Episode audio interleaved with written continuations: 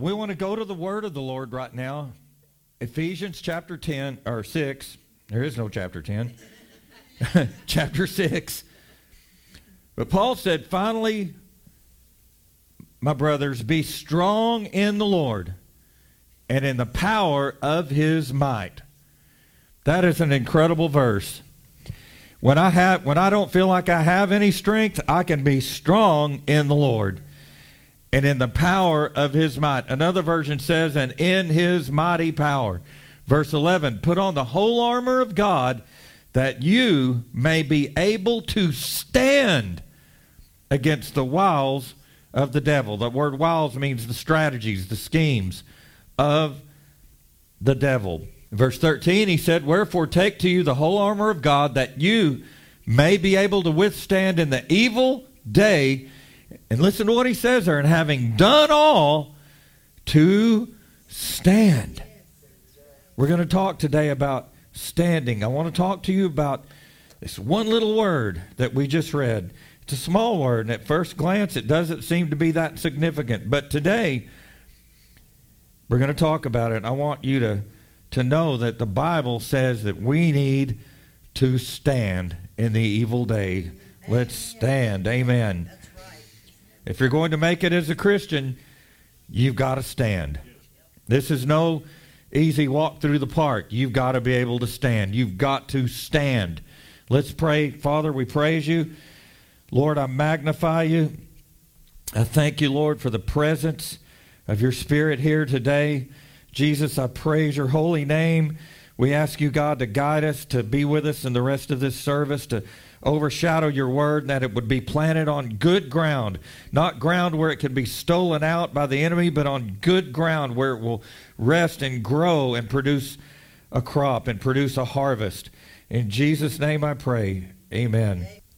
Paul said some very interesting things in these verses, and he described the day in which he lived. He's not talking about us today, he's talking about the day that he lived in and he said, This is an evil day. Well, if that day was evil, what is today?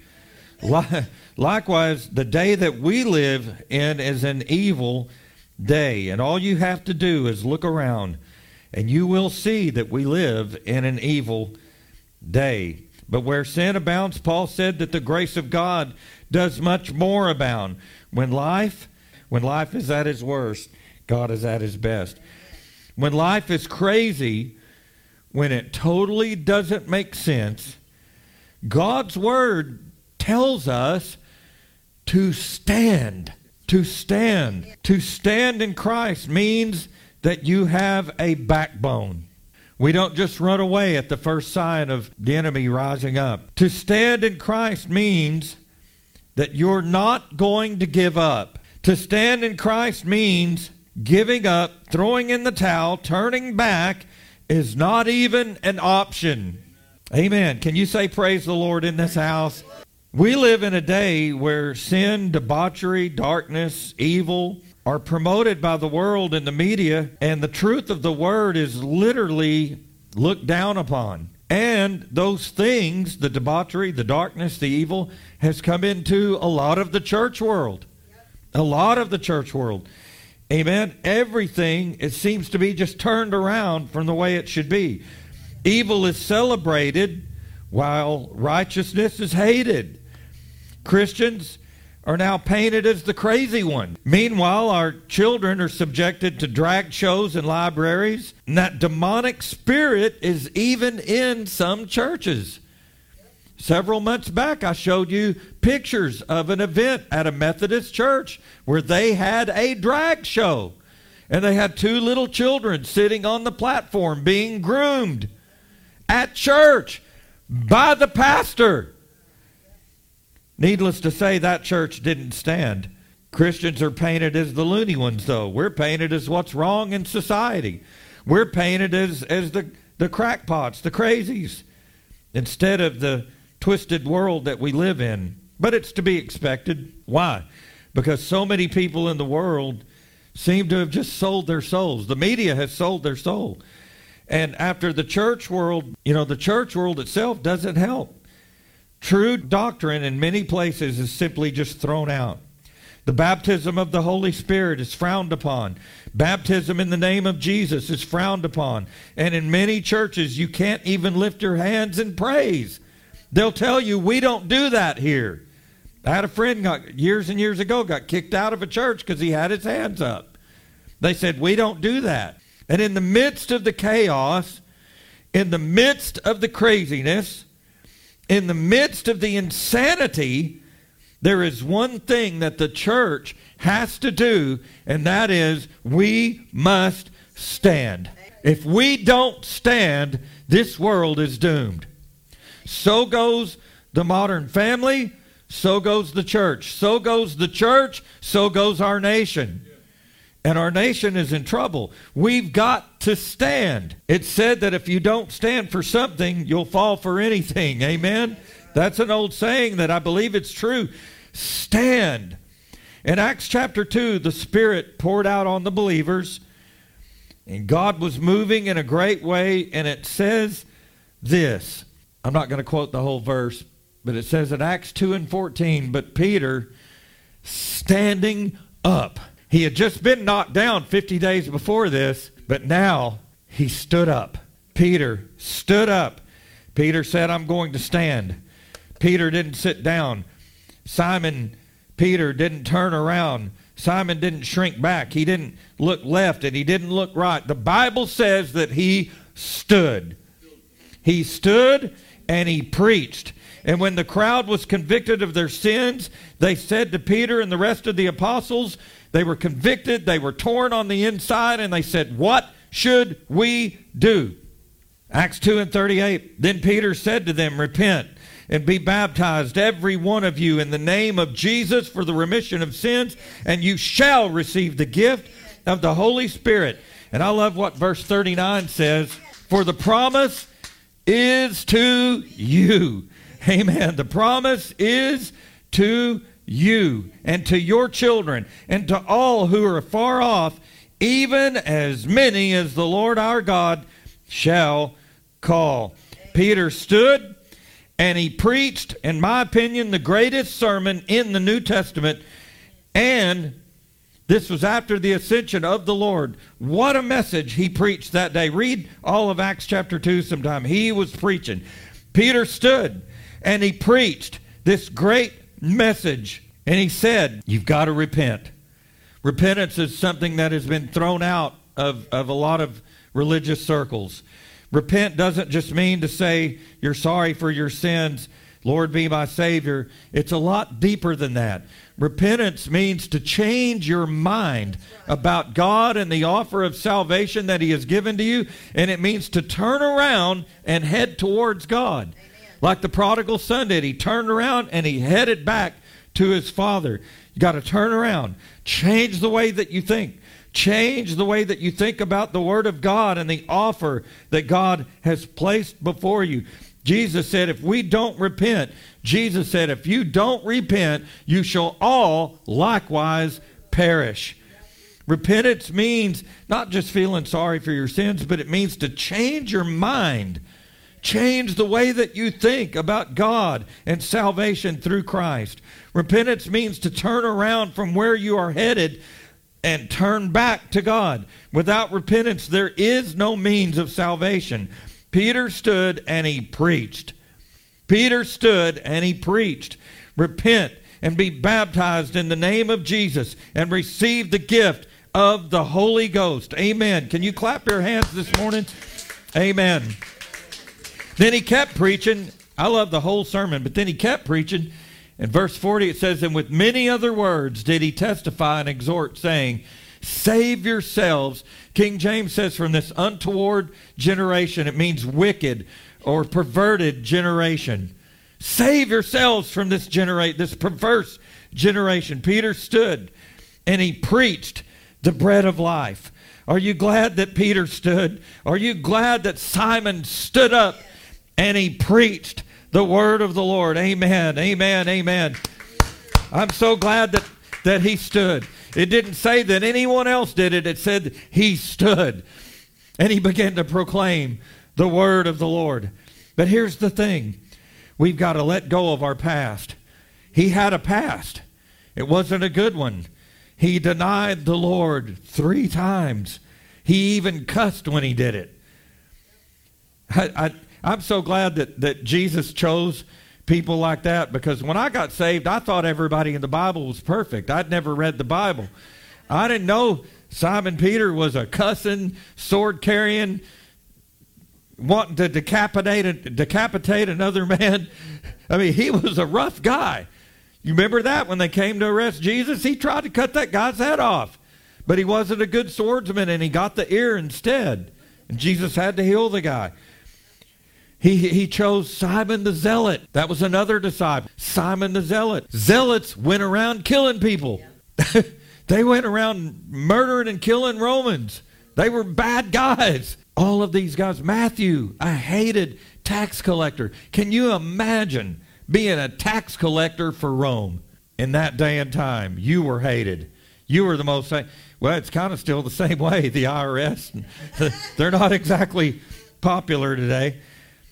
But these, these were just regular, common people.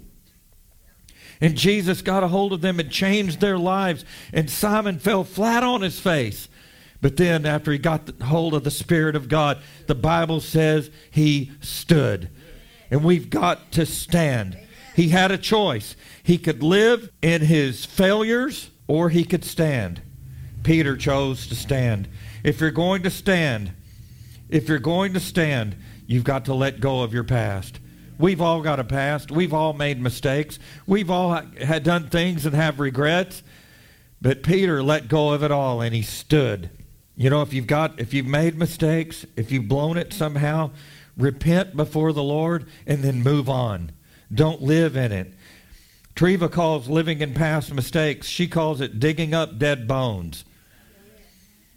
My past used to torment me because I was I was a pastor and I walked away from God and I gave up on everything. And my past tormented me for years. And Treva sat me down one time, looked me in the eye, and she said, You have got to stop digging up dead bones and look to what is ahead. And thank God I did. Paul made mistakes, sins, murders. He persecuted the church. He threw men and women and children into prison, and he shut down churches. But then on the Damascus Road, Paul met Jesus. He can't see a thing. He knows that, that God, that Yahweh is speaking to him. His eyes he can't see, and he says, Who are you, Lord? And he hears a voice out of heaven say, Jesus, whom you're persecuting. Uh oh. uh oh. Paul had a past. But Paul knew that he would never have a future in Christ if he didn't let go of the past. And here is what he said about it. Philippians 3 and 13, at the end of the verse, he said, But this one thing I do, forgetting what lies behind and reaching forward to what lies ahead, I press toward the goal of the upward call of Christ, of God in Christ Jesus. Look at what he said there, folks.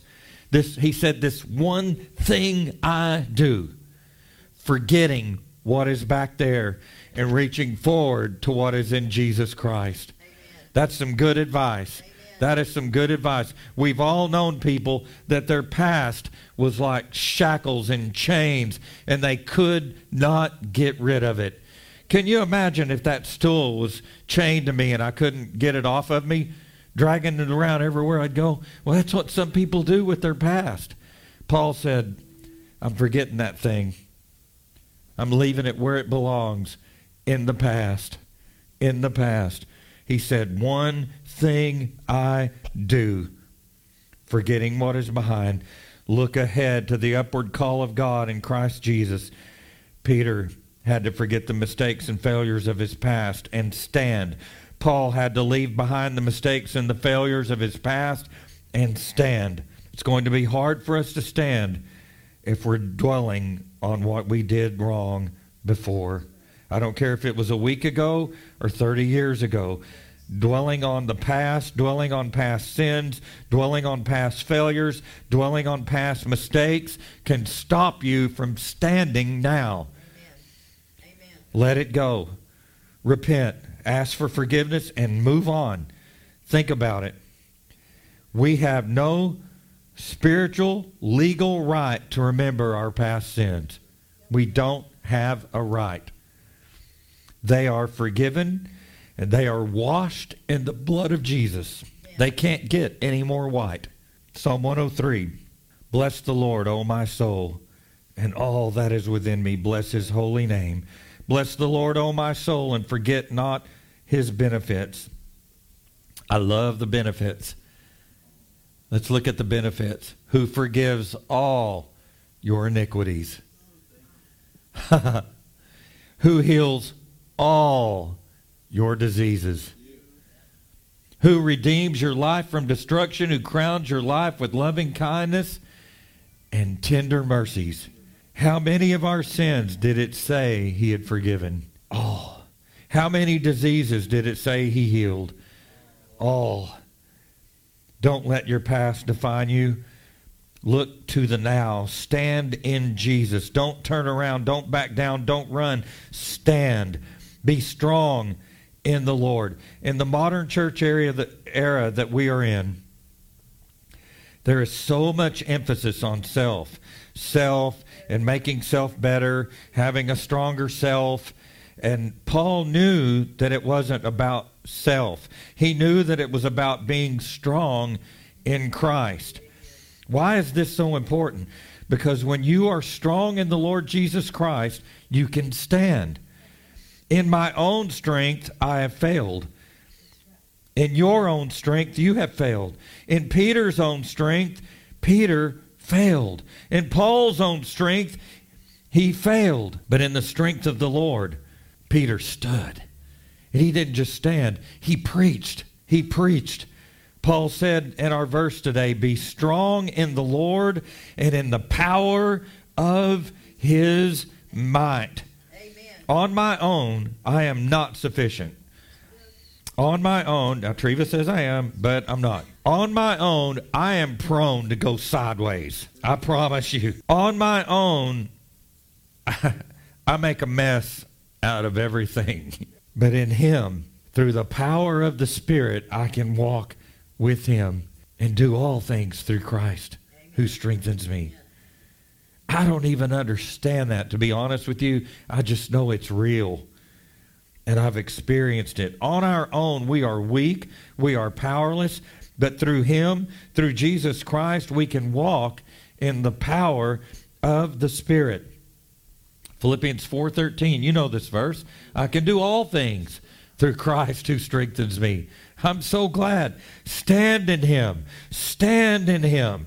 Stand in him. On our own, when our flesh is weak, we can turn to him, and through the power of the Spirit, we can be strong and we can stand. If sickness, amen. If sickness hits you, stand. Stand on the truth of the Word of God and don't accept anything else. First Peter chapter 2 verse 24 who his own self bare our sins in his own body on the tree that we being dead to sins should live to righteousness by whose stripes you are healed we are healed we just have to receive it and i'm telling you we are going to see i, I believe that we are going to see biblical miracles again in the church when the enemy reminds you of your sinful past, stand. Stand on the Word of God that says He carried our sins on the cross. When you don't feel loved, stand on the Word. Stand on John 3.16. For God so loved the world. Stand on that. When depression hits you, stand on the Word of God that says, Stand on it. When depression attacks you, stand on this verse. With joy shall you draw water from the wells of salvation. I'm telling you, and we see this more and more today depression, anxiety, fear. I'm telling you, if you struggle with those things, sometimes I do. Get alone with Him. Put on some worship music and begin to praise Him. And I'm telling you, you can't stay depressed if you're worshiping Him. You can't stay full of fear if your hands are lifted in praise. Stand and choose joy. Stand and choose peace. Stand and choose happiness. Stand and choose salvation. Stand and choose Jesus in every single situation. Come on, let's clap our hands again. Stand in Him. Stand in Him. No matter what comes, stand. When it's dark as midnight and you don't know what to do, stand. Don't back down. Don't turn around. Don't run away. Turn to Jesus and stand. Just stand. It's amazing what happens when we just stand. Moses is at the Red Sea. There's mountains on each side, Pharaoh's army behind him, the ocean in front of him. And he stood and he told that crowd, he said, Stand still and see the salvation of the Lord. Stand. Stand.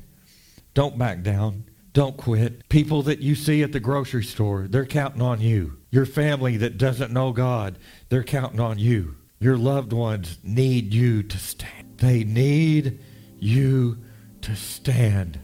I've come too far to turn around now. So have you. We've got to stand.